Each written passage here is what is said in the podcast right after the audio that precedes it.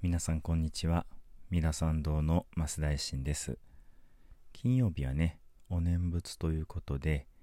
えー、仏様の42層について一つずつね、見ていって、それが42回終わりまして、今度は逆観ですね。順番に観察する循環の反対、逆観を行っております。42からまあ、1に向かってね戻っていくわけですけれども今回はね一つずつではなくちょっとグループごとにねまとめて遡っているような具合です。今26まで来まして今回から25になります。それで、えー、そのシリーズでねその同じような体のパーツについていろんな角度で見ていくってところを固めてみてますので今回は25の手ですね。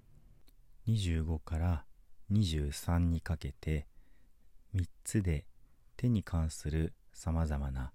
特徴についてお話をしていきたいと思います。まず25番目はその手入難なること柔らかであること虎面のごとくというねじゃあトラメンって何なんだってとこですけども、まあ、ふわふわの綿のようだという感じみたいですね。そのトラメンのごとくの手をしていると。そして、すべてに優れていて、最後がすごいんですけども、内下、内も外も共に握るって書いています。手がとても柔らかいので、内側にグッて握るのはもちろん、反対側にクーッと反らしても物が握れるという意味でねちょっとリアルに想像するとかなりまあ人離れしてるというかちょっと小さな声で言うと気持ち悪い感じもしますけれどもまあ仏様のね特徴が手がとっても柔らかで虎面という不思議な綿のようなんだというところでね出てくる特徴です。そしてこれについてはお父様やお母様先生たちがね病気になって苦しんでおられる時にご自身の手で持って、えー、体を洗ってあげたり拭いてあげたりそのようにね、えー、マッサージをしてあげたりしてそういう功徳を積んでこの手が柔らかな層を特徴をね得ることができたのだということが書かれてあります。うん。ですからね。その働く方の手が尊い清らかである。そういう感じがねその柔らかな手というところで表されているのかなという、まあ、感じもしますね。そして24番目はえ一つ一つの指の間にえ狩りの王様のように膜がある。つまり水鳥の立派な水鳥のように、えー、なんだ水かきがついているということですね。そしてこの水かきが、えー、金色がこう入り混じっていてあたかも美しいね。まあ精密画のような絵なんでしょうかね。絵と同じだって書いてあります。そして演武断言よりも優れてそれが百千万億、まあ、倍ということでしょうね。100倍1000倍万倍億倍。演武断言というのは、えー、この世ならざるとても聖なるね金属まあ金の王様みたいな感じでしょうかね。そういったものよりももっともっとこの手の、えー、水かきの中の絵の模様というのは美しいということが書いてあるわけですね。そして、え、その色が明るくてもう突き抜けていて目で見きれないという感じのことが書いてあります。そしてこの水の手の指の間の水かきですが指を5本パッとこう広げた時にスッと水かきが出てくるけれども普通にこう手を握るとまあ畳まってね畳められて見えなくなるということが書いていてまあちょっと人間ではなく宇宙人みたいな感じがするなっていう気がします。そしてどうやってこの層が得られたのかということですが師匠の方を主してって書いています。師匠っていうのは4つの、えー、人々の心を収め取る方法ということでまず伏せ広く施すこと。自分の持っているものをね相手に進んで差し上げるということ。そして2番目愛語優しい声かけをすること。そして3番目利行を利益の利に行うということですけれども相手のために相手がプラスになるような行動をするということ。そして4番目同時同じことと書きますけども皆さんの中に入り込んで皆さんと同じことをするということですね。なんか同じ仕事単純作業をしながらついついこうおしゃべりがね楽しく進むなんてこともあると思いますけれどもそんな風に、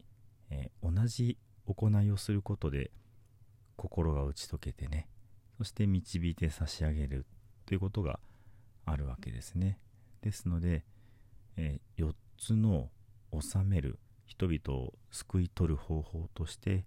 この死生寺伏せ愛語利行同時というのがあるわけですけどもこれをまさに実践をして実践を積み重ねてとうとうみんなを救わんとする手のひらにこの水かきができてしまったというような感じですかね。そして、えー、今回の最後になりますけども23番目。今度はもろもろの指が円満でとてもこう、まあ、ぷっくりした丸い指ってことでしょうかね。そしてこの指の、まあ、平たく言うと指紋になると思うんですけども非常に綿密で、えー、充実していて